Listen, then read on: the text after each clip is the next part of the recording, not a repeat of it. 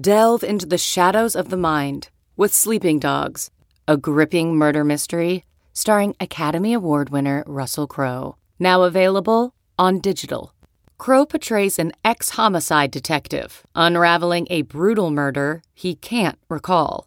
Uncovering secrets from his past, he learns a chilling truth. It's best to let sleeping dogs lie. Visit sleepingdogsmovie.com slash Wondery to watch Sleeping Dogs, now on digital. That's sleepingdogsmovie.com slash Wondery. CarMax is putting peace of mind back in car shopping by putting you in the driver's seat to find a ride that's right for you. Because at CarMax, we believe you shouldn't just settle for a car. You should love your car. That's why every car we sell is CarMax certified quality so you can be sure with upfront pricing that's the same for every customer. So don't settle. Find love at first drive and start shopping now at CarMax.com. CarMax, the way car buying should be. Welcome, everyone. Welcome to the Yahoo Fantasy Football Forecast, which is our flagship fantasy football podcast over at Yahoo. I'm Scott Pianowski, and it is Sunday, August 1st. We made it. We are into the teeth of draft season. This is the most important time of the year to get ready, to get prepped, to get sharp about what's going on with fantasy football. Draft your juggernaut today. And with that, we are now going to our daily schedule. We're going to have rotating hosts. Andy Behrens, Matt Harmon, Dalton Del Don, and Liz Loza will all take shifts on this podcast. I'm going to be your Sunday night guy through the summer. And uh, I have some of the best fantasy analysts in the industry to, to help you get get sharp. It's not one way to play. There's a lot of sometimes we're going to contradict each other. People have different strategies, but our idea is just to get as many smart people, as many smart conversations as we can, and try to help you. And, and with that in mind, and, by the way, go uh, set up a league or two or, or ten on Yahoo. It's, a, it's, the best platform to play. We have the best app, and uh, I think you'll really enjoy playing fantasy over there. To make you sharper today, to make you smarter today, we have TJ Hernandez, friend of mine and a longtime member of the fantasy industry. You know him as the director of DFS over at Four Four Football. We're going to pick his brain today TJ Hernandez, aloha. How you doing, Scott? Uh, happy to be here. Happy to be here for uh, yeah, like you said, it, it's the teeth of it. We got a football game on Thursday, man. We got the Hall of Fame game. We're here. Yeah, I, I you know, I, I, didn't put it on the script, but maybe maybe I'll need a pick. I'll need an over under and a side for you uh, for for the uh, Hall of Fame game. Just uh, I, I, know that um, that's one of the things that you're really sharp at is look what is fantasy football, right? It's predicting the future, right? It's trying to figure out what are likely outcomes, and a lot of that is you know, if you're what makes you a better handicapper will make you a better fantasy player. What makes you a better DFS player will make you a better seasonal player, and all that type of stuff. Let's jump into it. Uh, there's really one piece of hot news we have to discuss. Carson Wentz battling foot problems. He's out indefinitely. They're hoping rested rehab will, will be the solution, but they have not ruled out surgery. Now, look, Wentz, quarterback's a deep position. I don't, I don't think a lot of people had their heart set on Carson Wentz as a fantasy player this year. I mean, you know, yeah, he's back with Frank Reich, and he's got to change the scenery when he needed it. So, you know, I, I don't think the Wentz takeaway is that big of a deal. You, you just take a different quarterback. But what does this do to Jonathan Taylor? What does this do to Michael Pittman? What does this do to T.Y. Hilton? Uh, are the Colts no longer a team that is like the co-favorite to win this division? I, there's a lot of moving parts here, and, and I guess Taylor is maybe the first guy we should talk about. His Yahoo Yahoo ADP is 5.9 the last that I checked, so he's right smack dab in the in the middle of the first round. TJ, what is your take on how if Wentz were to be compromised, if, if Wentz were to not play opening day, you'll miss any kind of a time. If, if Wentz isn't a good quarterback, what does this do to our interest in Jonathan Taylor? I mean, the the worst case scenario, like you said, is surgery, right? The fact that they've thrown that word around already and are, are hoping that he plays week one, it just expands the range of outcome for obviously for the whole offense. I, I think people will look at like the guys that you mentioned, the, the TYs and the Pittmans and some of the sleeper uh, pass catchers, and say obviously it dings them. And I think the the lazy narrative might be, well, they'll run the ball a ton, and, and Jonathan Taylor will get 20 or 25 touches a game because they don't have any other weapons. Uh, the fear for me with Wentz possibly being out um, an extended period of time, and who knows, maybe even most of the season, is that if we get significant stats from Jacob Eason, uh, he's a quarterback that sub 40th percentile in quarterback rating. He has per attempt in, in college. He has really good arm talent, but he was super inefficient in the two full years that he started.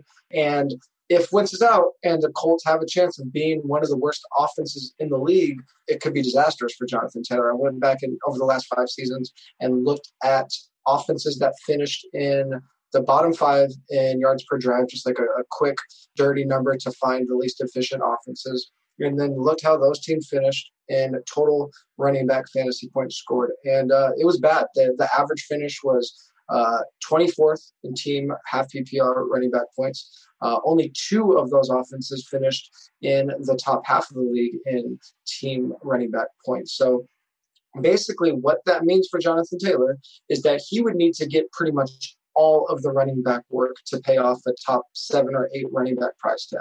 80% of, of the workload of like a bottom 10 run, uh, backfield would put him like in that running back seven, eight range. And that's a huge ask. I know people think he's going to be a workhorse, but we don't see running backs get 80% of the work. It's like Derrick Henry, Christian McCaffrey, and then James Robinson out of nowhere last year. Usually it's like in that 70% range. And if the Colts are in a position where they could be in really bad game scripts every week, we don't even know if Jonathan Taylor would stay on the field in those situations. We, we saw him get some passing game work. Nyheim Hines is a great pass catcher. And, and how what are the chances of Taylor getting 80% of the backfield work period, let alone if they're a negative game script. I don't think it's as high as people think. He only went over that like last five week stretch where he went on a tear to close the season.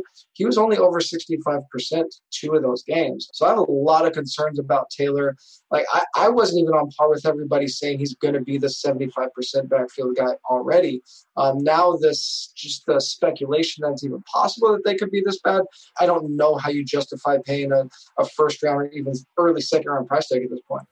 So it sounds like he effectively probably isn't even on your board right now. I mean, you'll rank him somewhere, but you know that somebody's likely to take him before you take the plunge. And I'm not even sure if you mentioned Marlon Mack. I mean, he's going to have some share in this offense. I don't know how healthy he is. I also think that this Colts offensive line at some point might have become a little bit overrated. It's it's a decent line. It didn't play well early last season. We, we saw, of course, Taylor played great, and, and story of a lot of rookie backs last year. They played much better in the second half of the season. I wonder if that's something we should follow in future seasons. I think it's a good offensive line, but it's not like this road grader unit that's just going to make anybody into a star.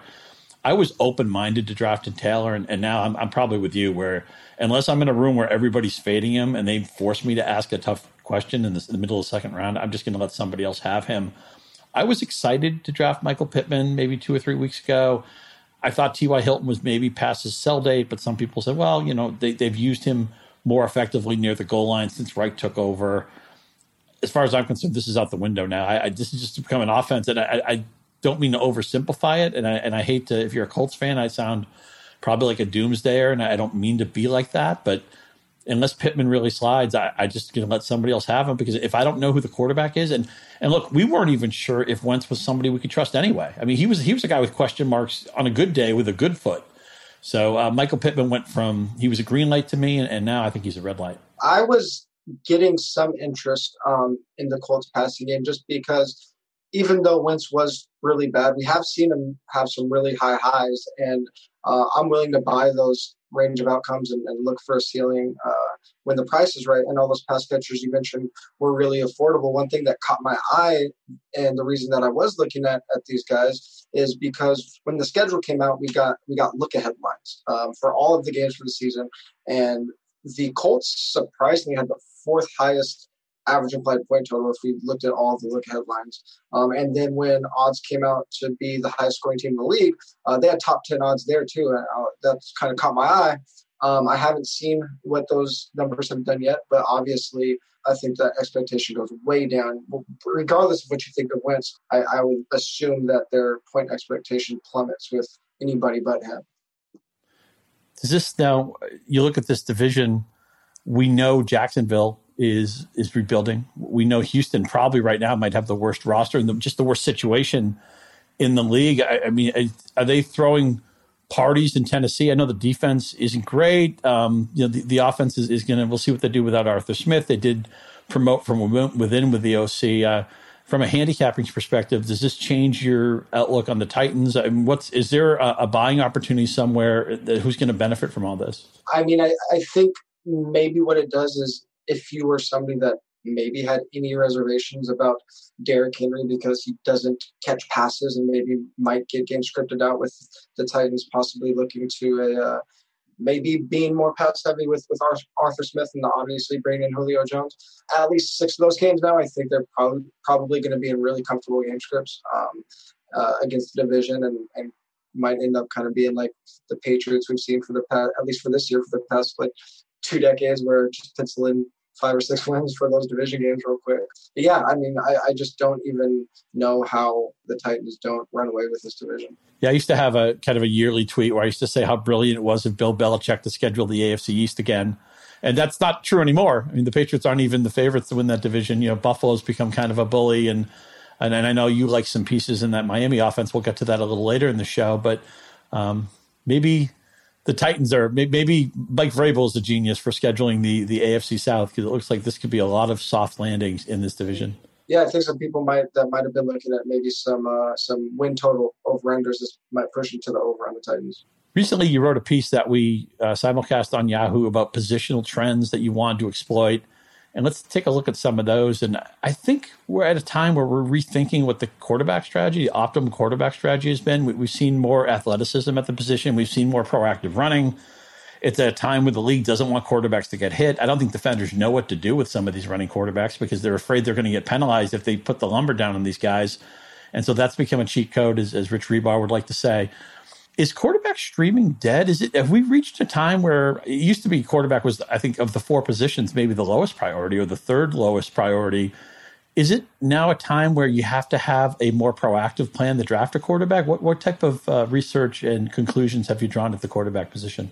Um, I, I think quarterback streaming might be in a temporary coma we saw last year, uh, like generally the reason quarterback streaming has, has been very successful, and obviously we're talking about one quarterback traditional 10 to 12 team leagues, uh, is because the, the position has been extremely replaceable, extremely deep, and that's just based on the fact that quarterback scoring has, fantasy scoring has been very linear. The drop off from one quarterback to the next has been almost nothing, and even the drop off from like the quarterback eight or nine to the quarterback 19 or 20 has been marginal um, at, at best what we saw last year was a huge drop off after the top eight or nine quarterbacks. And not only did we see a huge drop off in uh, scoring from that top tier, top two tiers of quarterbacks, but we've also seen fantasy drafters get super efficient at figuring out who those quarterbacks are going to be. We only saw three quarterbacks that were drafted outside the top 12 last year finish as top 12 quarterbacks. Uh, the hit rate for people drafting top 12 quarterbacks is just extremely high, and it's because of what you mentioned. And in the past, we've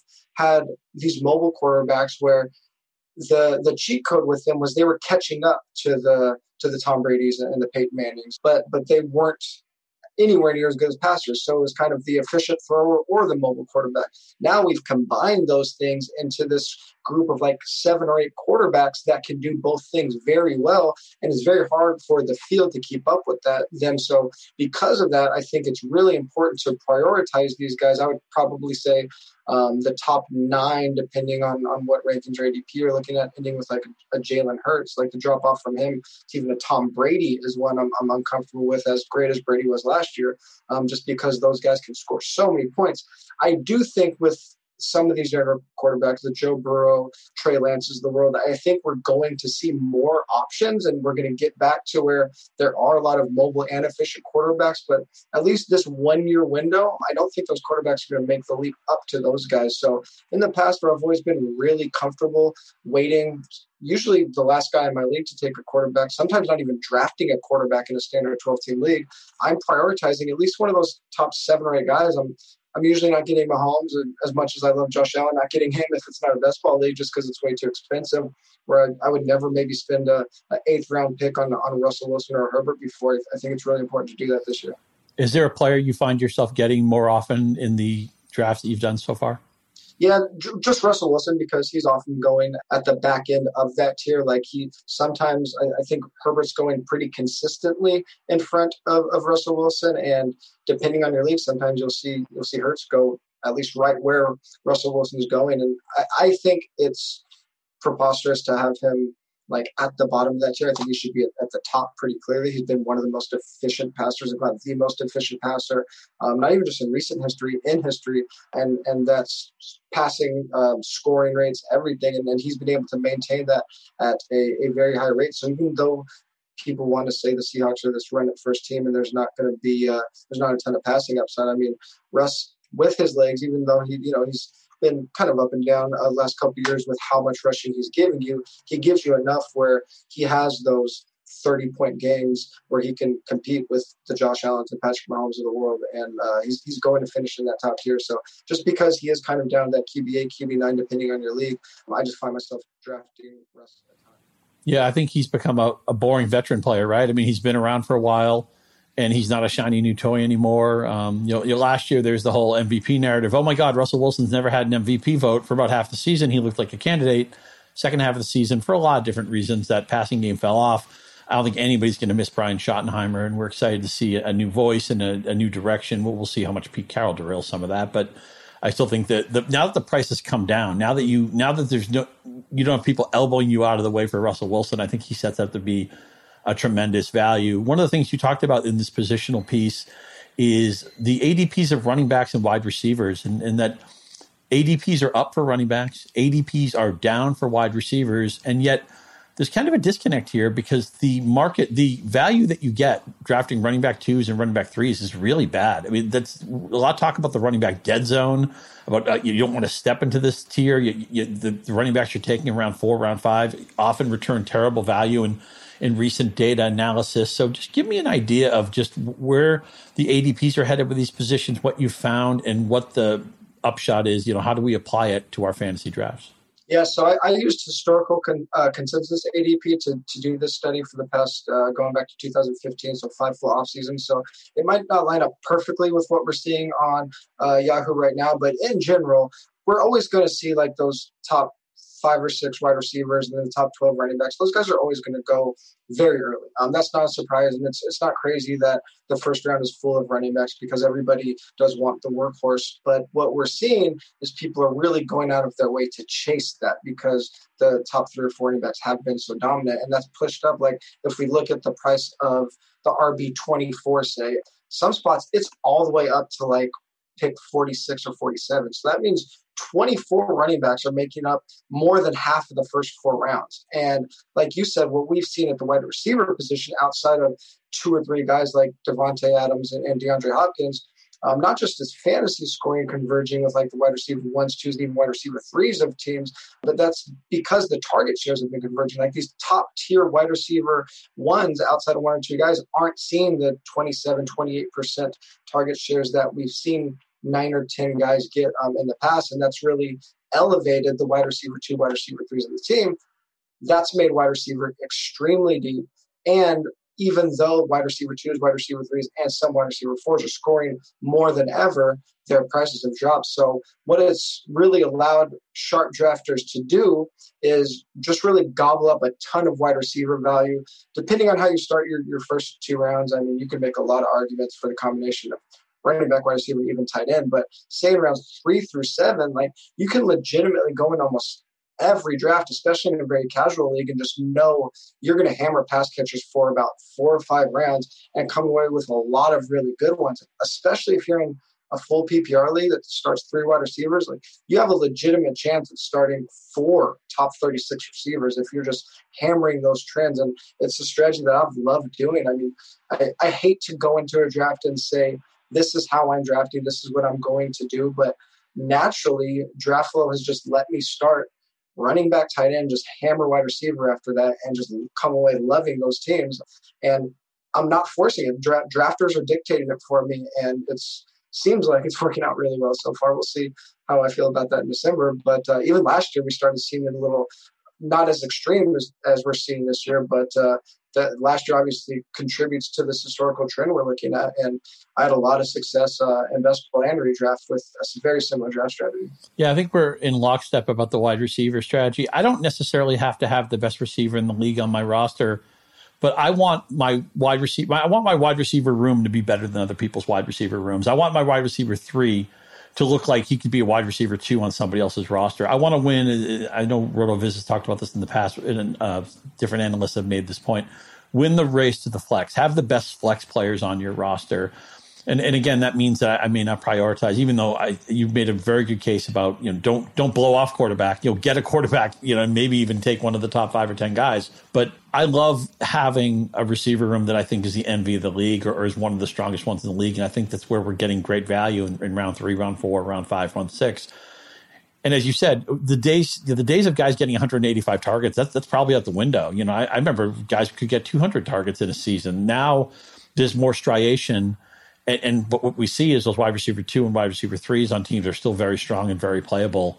And so I think you make a great point for why we should not be drafting running backs in that pocket. Now, you made the point in this article that tight ends are as volatile as ever, except at the top, where I'm face it, Kelce, Travis Kelce is already in the Hall of Fame, and he's in the argument as best tight end ever. He just had his best season and he had it at a time where the bottom, the middle, and the bottom of the position just crash landed. You had all these fun stats where like the difference between Kelce and tight end three was like the same as tight end three and like tight end fifty eight or something like that. I forget exactly how the math came out, but basically Travis Kelce dominated. Darren Waller had a nice season. You know, George Kittle was a little bit of a frustrating player at times. We we saw some guys get the touchdown deodorant. Robert Tonyan scored a bunch of touchdowns in Green Bay, not with a lot of yardage. But I'm seeing a lot of analysts. Uh, my friend Michael Salfino, who I do a p- podcast with, uh, Breakfast Table, he's saying he wants to come out of his draft with Kelce or Waller. He thinks that's that's important. Talk about how you see the tight end landscape and what your strategy is at this position. Yeah, I, am still um, throwing Kittle in that that must-have mix. I know some people have some reservations, obviously, because possible switch to Trey Lance and coming off injury, but I, I still have Kittle in that that dominant tier. Uh, just the the advantage that these tight ends give you over the field. It's really unmatched at, at any position right now. And not only is it unmatched, but you can't replace it. Quarterback goes down, even if your top running back goes down, there's there's ways to get back to some of those points. Um, at tight end, it's not only is it really hard to replace those points, but it's really hard to predict. I talked about how we see quarterbacks ADP very efficient. Top 12 guys are being drafted as top 12 guys we haven't seen that with tight end. Whether we go back two years, five years, ten years, it's every year. It's just kind of a crapshoot outside. And lately, it's been those top three guys. But we're really only seeing five or six top twelve tight ends drafted as such, and then the guys that fill out the rest come from as as much as drafted as tight end 13 fringe tight end ones just to not drafted at all guys that just kind of blew up scoring a bunch of touchdowns so the predictability of the position has is always going to be very tough because as a position, it's the position that sees the least volume. I mean, again, obviously, when you can find those 100 target guys, they're very valuable, but they're just so few and far between. A player that's seen 80 targets in a season, his numbers are just going to be all over the place. So I put a huge premium on those top three tight ends right now. And if you don't do that, it isn't like quarterback in the past where it is easy to stream. It's a really difficult position to stream. It's possible, and then you know people that do their homework are going to have an advantage over those that don't. But it's not a predictable position and one that's just always going to be crazy touchdown dependent. And because of that, I, I want those top three guys. It just feels like. And again, look, every week, you know, we'll, we'll do the waiver wire podcast with, with Andy Behrens, and we'll have no problem giving you four or five tight ends who can who can jump over a very low bar, right? Okay, this is a guy who might get three to six targets and he might have maybe a 25% chance at a touchdown or something like that. There's a bunch of guys like that.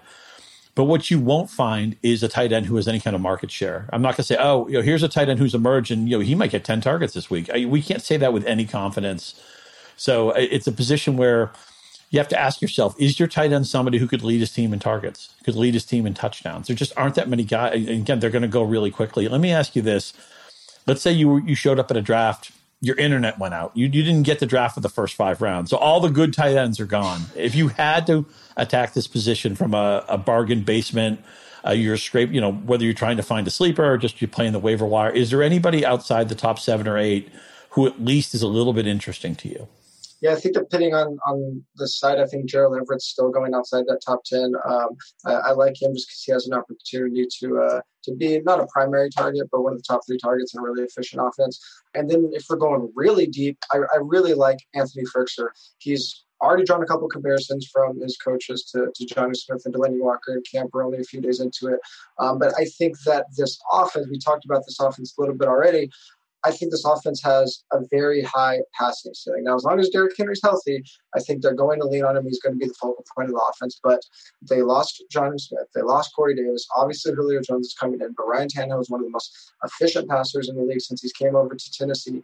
And if anything does happen to Derrick Henry, who I'm not saying we can predict injuries, but he has as much wear and tear on him as any running back in the league. And I'm not ready to sit here and say that he is the one that's going to break the trend that can stay healthy no matter what. Even Adrian Peterson, who everyone says, oh, he was he's the guy that got it done and never got it. Adrian Peterson, look at his track record. Every three or four years, he had an injury where he missed a lot of time.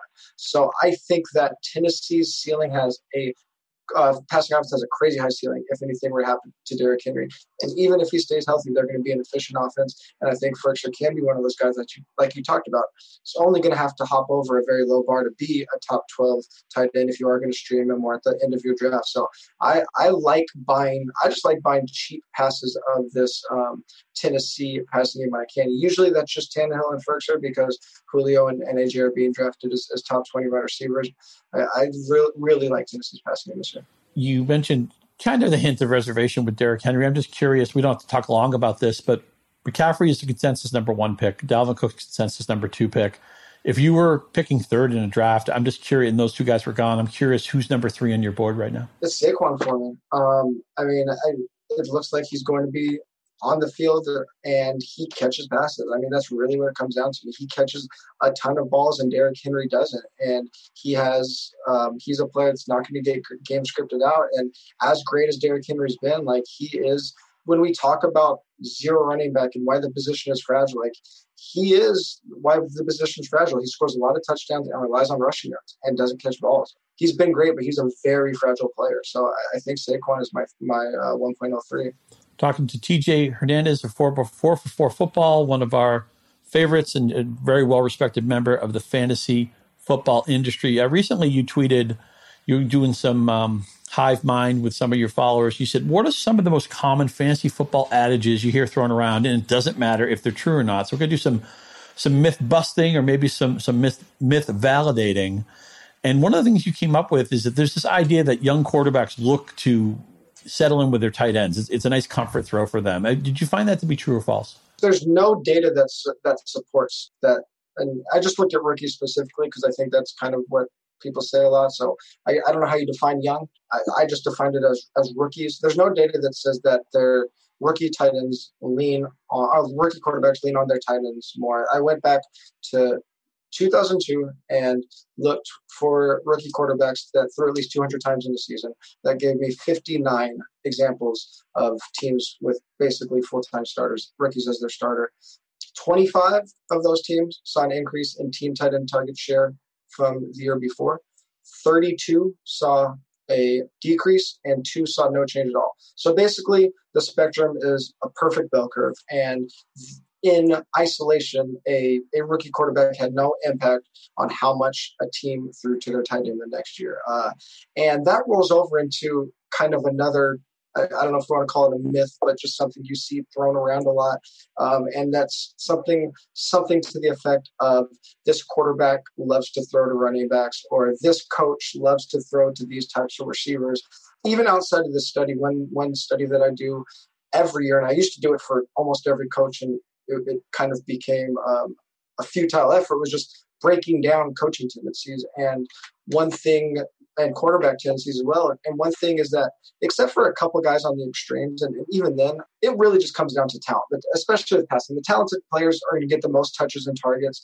And sure, there are going to be extremes like the Lamar Jacksons, who his his backfields probably are never going to be that great because he rushes so much. But like the the ideas of like a, mobile quarterback isn't going to throw to his running backs. Um, you could find examples on both ends of the spectrum. You might find some some slight um, correlations that, that support notions like that, but usually these things are a case by case basis. And these big, broad blanket statements you should almost always take them with a grain of salt. And, and even if they are accepted as, as truths, even if you hear people, I mean, you and I talk and, and write a ton, we might accidentally throw one of those out and, and other people might take them as truth. Um, when you hear general, generalities like that, if you go back and do the research, you're usually going to find that uh, that's all they really are myths. Yeah, I, I feel like the best coaches generally work talent to scheme. It's not scheme to talent. It's not okay. This is what I do, and you have to play into this blueprint that I, have tried to make work for the last ten to twelve years. It's more of what do I have here? What type of offense do I need to run? What type of scheme? What are my players good at? How can I put them in positions to succeed? Not okay. What did I? What worked seven years ago with a different organization and totally different group of players? And how do I make that shoehorn? And again, you know, some coaches will will will try to force the same scheme in no matter where they go. I think those coaches end up widely being unsuccessful. Now, this is the part, TJ, where we get to ruin your your draft value. We're going to talk about some players you like, and uh, then then you won't be able to draft these guys in two or three weeks because you know everybody will listen and they'll they'll screw up the value for you. I asked for a, a handful of names of players you, you thought you were proactive on, whether you like their ADP, you've been drafting them, whatever it is. And of the six names you gave me on the good side, uh, two of them were from the Miami passing game. Uh, you're, you're high on Tua and you're high on Devonta Smith. So uh, I'll just give you the Miami passing game and those two guys in, in particular and tell us what you like. Oh, sorry, DeVonta Smith from the Eagles, not DeVante Parker. oh, the, I'm sorry. But I'm I, sorry. I, I do like all of Miami passing game though, and I was. I, have conflated. I've conflated I, the wrong Alabama wide receiver, of course, on Miami because they they do have Jaylen Waddle. I was going to throw. I was going to throw DeVante Parker in though. I, I wanted to. Th- I wanted. I wanted to throw in a Tua because I wanted to, to give you a quarterback. Even though I, I knew I was going to lead with, with our conversation about saying how much I, I want a top eight quarterback. But well, you know, TJ, the, the NFL draft was only a few months ago. I, I can't be expected to know what team everybody's on. So, um, you know, I, am not going to be too hard on myself for that. But let's talk about. Uh, isolated Tua. I think he's. I think he's a really tough. I've talked about this a lot on this podcast. I think he's a really hard guy to evaluate. And, and Joe Burrow comes into this um, discussion too, because they played with every toy in college, and guys in Alabama are wide open. Jaylen Waddle's wide open, and Devonta Smith's wide open, and, and the running back talent was so good. And every once in a while, I'll just look at the football reference page of Alabama for the last few years and see guys who couldn't get on the field sometimes because the talent ahead of them was so gross. I, it's just unbelievable the conveyor belt of skill talent they've had. And so it makes it difficult for me to really isolate how good Tua is. That said, man, he's got really good receivers. Again, not Devonta Smith, of course, but he has Jaylen Waddle. He has Will Fuller. Uh, DeVante Parker has emerged. It, t- took a while, but he finally got it going. I'm not sure how great the running back room will be. Um, Mike Gesicki, some people are, are, high on maybe him having a breakout season. So you would think the talent's here for Tua to do something in year two. You expecting a leap from him? Yeah, um, I mean, you touched on all of the weapons they have. They've, they're obviously really invested in this passing game. Um, they were already an offense that was that was top ten in neutral passing rate uh, over the course of the entire season. Uh, we want to touch on DeVante Parker real quick. I think everyone's going to look at, at Waddle and Fuller and say they're they're the top two uh, wide receivers in this offense. I mean, it did coincide with some injuries on the team, but Parker did see a huge spike in target share once Tua took over last year. Again, um, a couple players got hurt, so there, there's a little chicken egg uh, situation there. But I, like you said, these players are hard to evaluate. We don't have a huge sample. What I did go back and look at is players like Tua and Joe Burrow, how their offenses look in their second year. Going back to those myths we were talking about, a lot of things we hear is the year two quarterback leap if I if you look at all the offenses where quarterbacks, rookie quarterbacks, started eight plus games and then were full time starters the following season, started 12 plus plus games. Those offenses had a 3% spike in uh, neutral pass grade. Well, that doesn't sound like a lot. That's enough to take an offense from like the 11th or 12th highest passing rate to a top five passing rate team. So even with that small little spike, this is an offense that I think their at least their passing volume potential is is very very high, and they can at least from a volume perspective approach numbers kind of like we saw from the Chiefs last year. They have the weapons to do it. So if Tua can can be even average or slightly above average, I mean you don't have to draft him at all. He's going as the quarterback 23 on Yahoo. So if you're in a one quarterback league and and you miss out on those top eight guys, I don't have a problem or obviously for the last one to, to take a quarterback and, and the Joe Burrows and, and, Tom Brady's are gone, and I am stuck being the last guy on my draft taking quarterback, I'll take a shot at Tua. And if he doesn't work out, well, you were already, you know, kind of behind the eight ball at the draft anyway, so you're not missing much uh, there by taking them. So I just like investing in, in this passing game um, as a whole, and Tua is obviously a really easy way to, to get access to all those guys we talked about. Certainly a case for plausible upside with Tua. Now, two players I'm pretty sure our teammates are, are Trey Sermon and George Kittle. And uh, my colleague Matt Harmon has said that he thinks solving the 49ers from the skill position standpoint could be a key to winning a fantasy league. We know they have a lot of talent. We're not sure who the quarterback is going to be. We talked a little bit last week about with Scott Barrett about you know when he thinks Trey Lance is going to pop. The thing with Sermon is, I mean, who is he behind? I'm a Raheem Mostert believer, but he's had trouble handling heavy workloads. He's had trouble staying on the field. And so uh, it's not hard to imagine a scenario. Maybe Sermon leads this backfield and carries. Maybe he leads his team in rushing touchdowns. The only thing with Kittle that frustrates me, one of my favorite players, you get nothing for his box. You get nothing for his, you know, his joie de vivre on the field. You know, he's never scored more than five touchdowns in a season. Again, it could be a matter of playing with two different quarterbacks. I think Kittle might be maybe a better real life player because I think he's a god as a real life player and just maybe a very good fantasy player, but maybe you know you're left wanting in the touchdown column. Uh, talk about why you're high on Sermon and Kittle this year. Yeah, I, from just a, a, roster construction and, and, and draft, fantasy draft standpoint, um, like we talked about with tight end, even if Kittle isn't going to give you Travis Kelce numbers, we have seen him have upside, uh, at least on weekly basis, similar to Kelce, And the advantage of Kittle compared to the to the rest of the tight end field, I think, is still significant enough that I want to be targeting him in drafts where I'm at that, that back half of the second round. Some so I don't know if some leagues you might be able to get him. Uh, you know his ADP is 27, so early third round. I think that's a really good value uh, for a player that's just going to give you still a lot of volume, like we talked about. I think the most talented players are generally going to, to get the ball to them the most. And I think he's one of the most talented players in the league. Trey Sermon is not, like Matt talked about, not just solving this uh, skill position, but solving the 49ers backfield is something it feels like we're talking about year in and year out. And I talked about those coaching narratives, and, and very few coaches really do live on, on the extremes, but Kyle Shanahan does live on the extremes. He's the only coach besides Kevin Stefanski who only has two seasons as a full time play caller who, over the last decade, Shanahan's backfields average over 60% of the team touches. Now, it's been really hard for us to quantify that into our fantasy football teams the last couple of years because they've had these these um, crazy backfield committees.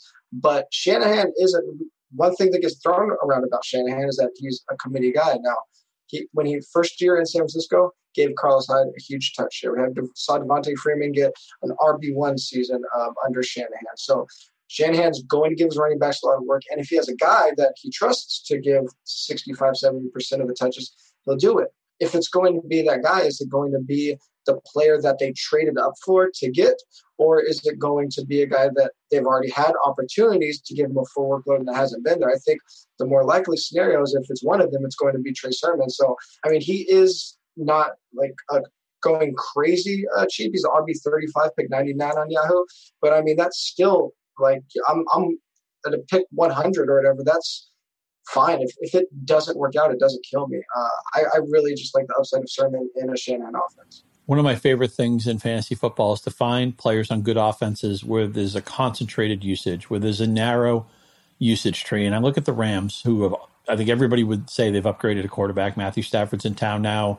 Finally, Sean McVay is a quarterback that maybe he might take the training wheels off a little bit. Stafford can make plays out of structure that, that probably Jared Goff couldn't make. And this team is Robert Woods. This team is Cooper Kupp. I, I don't I don't see. I mean, maybe people are Van Jefferson stands out there. I'm not one of them. I think it's going to be a really narrow usage tree with a better quarterback, and, and maybe they'll even need to throw the ball a little bit more. I don't know how the fall it's going to be with Cam Akers, if they'll eventually add somebody else, if maybe there's an untapped talent in their backfield. But I, I saw Cooper Kupp on your list, and I just immediately started nodding because along with Robert Woods, he's somebody who's a very easy pick for me to make. Yeah, I mean, even before the Cam Akers injury, I had written up Robert Woods. Uh, I'm sorry, Cooper Kupp, just because really the only difference between him and Robert Woods last year, outside of, of some rushing upside, was um, their scoring rate. Uh, Cooper Kupp only scored on, on two and a half percent of his targets. The league average is right around four, four and a half percent for wide receivers. And Cooper Kupp, because he early in his the first three years in the league, he was a very heavy red zone target. That didn't happen last year. His touchdowns dropped. His finished barely as, as a wide receiver too. Um, I think his upside is him and Robert Woods with a couple touchdowns can easily flip flop. Cooper Kupp could easily be the wide receiver 12, wide receiver 13 in this offense with good touchdown variance. And like you said, Matthew Stafford, Jared Goff, the difference is night and day. Jared Goff has been bottom seven, bottom eight, and pretty much any efficiency metric you look at over the past two or three years, Matthew Stafford's been top 10 in all those numbers. Um, we know Stafford is a player that can throw a ton, will throw a ton, and can do it efficiently in spurts. Without Cam Akers, I think Sean McVay just is throwing the ball nonstop. I mean, he's been near the bottom of the league in running back touch share every year that he has been the coach of the Rams, and that includes years where he's had peak Todd Gurley. Uh, so if he's not going to give a Todd Gurley offense a huge running back touch, and Todd Gurley obviously was getting most of those touches, but the team wasn't built around a running back plan. Um, I don't think they're all of a sudden going to throw less uh, with Cam Akers going down. So this passing offense, I mean, get Kupp, get Robert Woods, get Matthew Stafford, but you can get Kupp a little bit cheaper, and I think his upside is, is just as high as Robert Woods. And remember, it was just two years ago where only three players had double digit pass receiving touchdowns, and Kupp was one of the three. So uh, it's not like he he's never shown the ability to get in the end zone before. And and smart coaches realize it used to be a player of Kupp size would, would never be a red zone guy, but now it's about quickness, it's about space, and you don't necessarily. It's not about you know okay who can we throw a fade to you know an incomplete fade to in the corner of the end zone. So I, I think there's definitely a path for Kupp's touchdowns rebound. I mean, last year it was the story was was Robert Woods. His touchdown rate was was something that was unsustainable, and he fixed it a little bit. He didn't go crazy with the touchdowns. This year it looks like a buying opportunity with Cooper Kupp. to, to finish up some of the players that you're promoting on that list that I asked for, you mentioned a couple of NFC East receivers, Devonta Smith, rookie for the Eagles. I don't know where, why people think he's on the Dolphins, but he's on the Eagles, the, the Heisman Trophy winner, and Michael Gallup coming off a disappointing season. But now, hopefully, Dak Prescott is all systems go. And, and that offense, man, they were going to put up pinball numbers if Dak doesn't get hurt last year. The defense was horrible. The, the passing game was, you know, mistakes aside here and there they were going to have a monster year. And I, I, feel sad that we didn't get to see what would ultimately happen. I'm sure a lot of people are nervous about the season Gallup had. There's talent ahead of him. I, I don't think anybody thinks he's better than Cooper or CeeDee Lamb, but Michael Gallup is a talented player. Sometimes it's hard to know what to expect of rookies. So I think Smith can be a tough guy to rank. Uh, in either order, talk about these two NFC East guys. Smith, you said people have a hard time ranking rookies, so we're getting a rookie discount on Smith, and we're also getting a size discount on, on Smith. There's just a, uh, a lot of people that aren't going to buy in the fact that his size is going to succeed no matter what you show them with data. So being drafted as a wide receiver at 37 has a chance to be uh, number one on, on, an offense that uh, I think can be pretty good. Uh, the the disconnect for me is the fact I know Jalen Hurts is uh, a lot of his fantasy scoring is going to come from rushing, but if we are going to have a, a quarterback kind of high and then none of his passers uh, going that high, then I'll take the number one if he's still pretty cheap and he's one of the best prospects to come out in recent years. So I like him a lot. And then Gallup is just a simple fact. I don't think that even though I, I do think uh, Amari and CeeDee will have more targets than him, I don't know if it's the gap is going to be as wide as the ADPs suggest. We have Amari and CeeDee being drafted as top 15 wide receivers, and Gallup being drafted as wide receiver 52 in an offense that could potentially be the highest scoring in the league. And listen, Gallup's a guy, even if they stay completely healthy and, and the targets play out as expected, we don't need every single pick to be a league winner, but we want to have some usability with the potential for crazy upside. And if Gallup is a guy that sits on your bench, but you can plug him in and he has huge touchdown upside and a really good offense, like sure, he might you might play him and he might be a huge dud for you. But I'd rather have a player on my bench that I could plug in in, in a week eight buy and he has a potential to go off for 122. Whereas a lot of players being drafted as wide receiver 50s just don't ha- ever have that potential any week. Um, so those are the players I want on, on my bench and hopefully end up using them a lot. The wisdom of TJ Hernandez, who's one of the stalwarts over one of our favorite fantasy football sites, 4 for 4 Fantasy let's talk about some of your fades. We're, we do not have a ton of time left, so we, we'll go a little bit speed round on these guys. Uh, you listed five of them. J.K. Dobbins is a Hernandez fade right now. Yeah, uh, I mean Dobbins. I, I, touched on it briefly when I, I mentioned Lamar Jackson. I, I just don't. Uh, I can't justify spending. We already talked about how much higher running back ADP is as a whole. He's going off as an RB sixteen. Uh, J.K. Dobbins is, which doesn't sound crazy expensive, but on Yahoo right now, that's the 26th pick. And uh, if you just look at players going around there, um, it, it, really comes down to opportunity cost for me. Uh, George Kittle, Terry McLaurin, Darren Waller, Allen Robinson, Keenan Allen, Mike Evans, Julio Jones, all, all those receivers, they, both of the Dallas receivers going after him.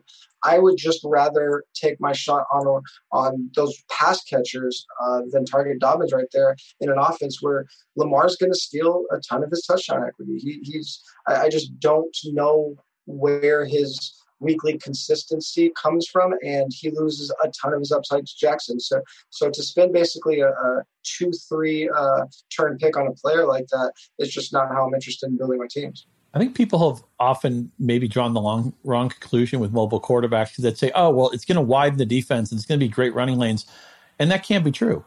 But a lot of times, those quarterbacks, one, a lot of the rushing production is going to go to the quarterback. A lot of the rushing touchdowns going to go to the quarterback. And when plays break down, a lot of times Lamar Jackson, rather than dump the ball off to anybody, he realizes the best broken play is for him to scamper for 15 yards. So you don't get a lot of those cheap throws. There's none of that Philip Rivers, you know, dumping the ball off to a running back. That doesn't exist, or at least it hasn't existed. I know Baltimore said they would like to throw the ball more to Dobbins. Teams, you know, whatever. Teams would like to do a lot of things. We'll see if there's any traction. Yeah. And Greg and Roman. Bus, Gus Bus is still good too. Sure, sure. Gus Edwards is definitely a good football player and one of my favorite. If you're you're going for cheap value in your best ball or seasonal. I'd like to have some Gus Edwards, and I agree that the Dobbins price looks a little bit pricey right now. Uh, D'Andre Swift, we're going to be in agreement on. I'm not sure he's going to be the starter. Now, what quote unquote starter? That means did you play the first snap of the game? We'll see. But but man, it sure seems like the new Detroit regime really likes Jamaal Williams. This looks like a timeshare, and I'm not sure Swift. If there's a 55 or 60 percent, um, you know, back in this offense, I'm not sure it's him yeah, I think we, we can cut all of the audio that we discussed on Jonathan Taylor if if uh, Carson Wentz isn't playing and paste it here for D'Andre Swift. I mean, this is an offense that has the potential to be the worst offense in the league, the least efficient offense, the lowest scoring offense. And Jamaal Williams is a guy that I mean, go back. He he was next to Aaron Jones, who I think is one of the better running backs in the league.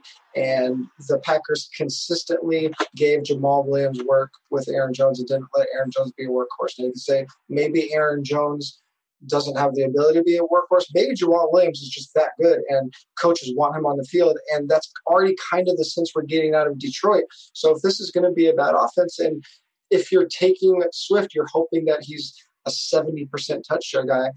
I just don't see that happening at all. If the offense is going to be great, sure. If you're going to take a running back on a bad offense, he needs to be able to be getting almost every single touch. And I just don't see that with D'Andre Swift. It, it's just so hard to make an early pick on a running back if you're not sold on the offense of the team because you're investing in that whole infrastructure and it's going to take time for the Lions to turn things around.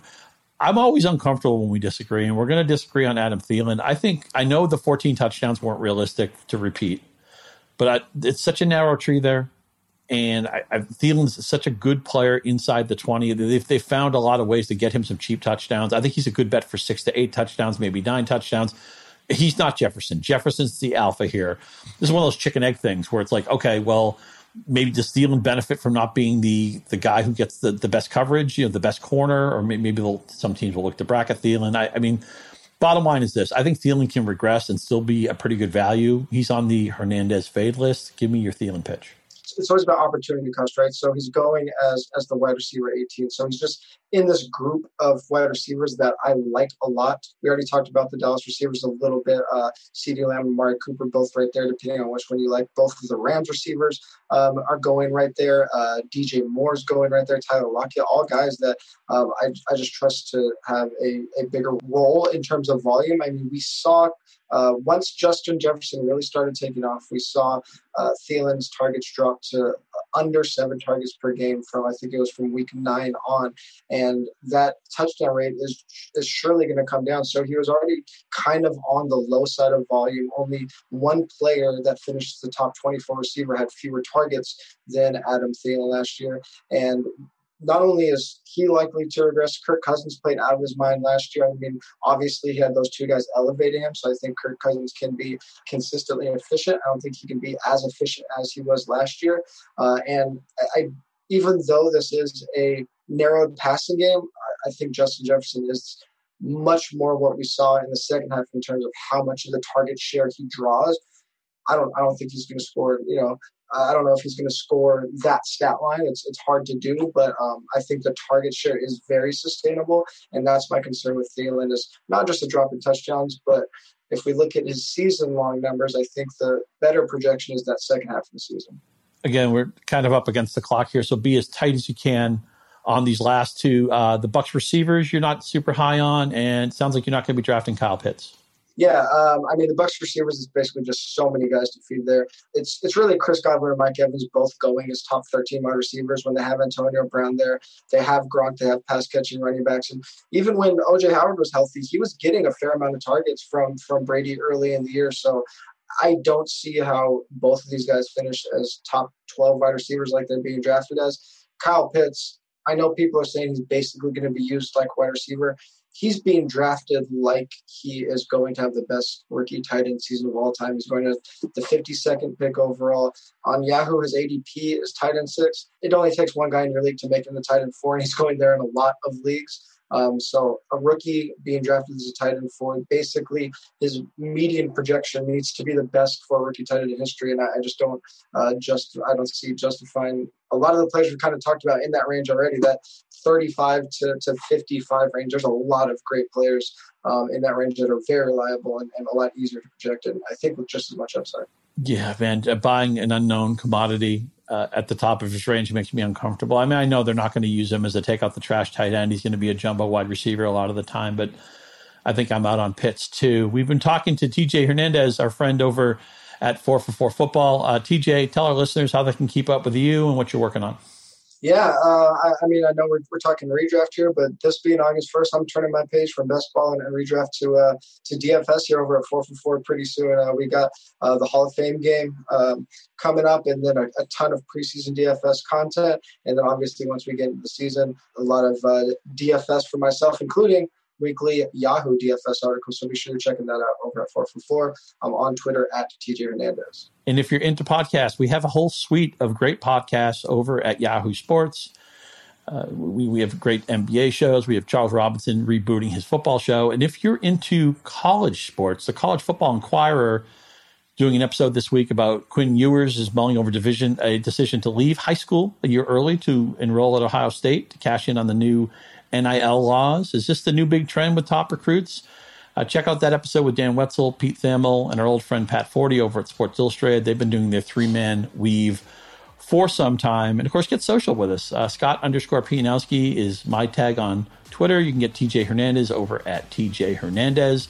Yahoo Fantasy is the handle if you want to talk to the Yahoo Fantasy people. Uh, we thank TJ for joining us today. We thank John Gennaro, our producer, keeping us on the air and sounding great. Andy Behrens, Dalton Del Don. They'll be back tomorrow doing a podcast and a live stream talking about who knows what, but I'm sure it'll be great. Until then, for TJ, for John, for everybody in the NFL, I'm Scott Pianowski. We'll talk to you soon.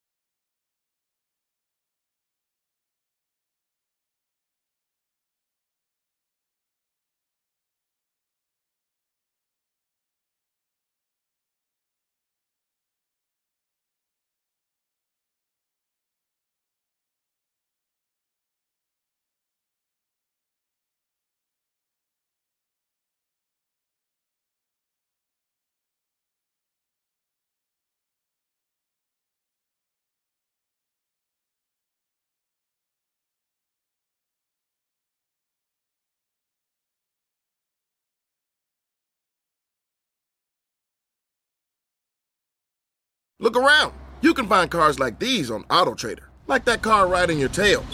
Or if you're tailgating right now, all those cars doubling as kitchens and living rooms are on AutoTrader too.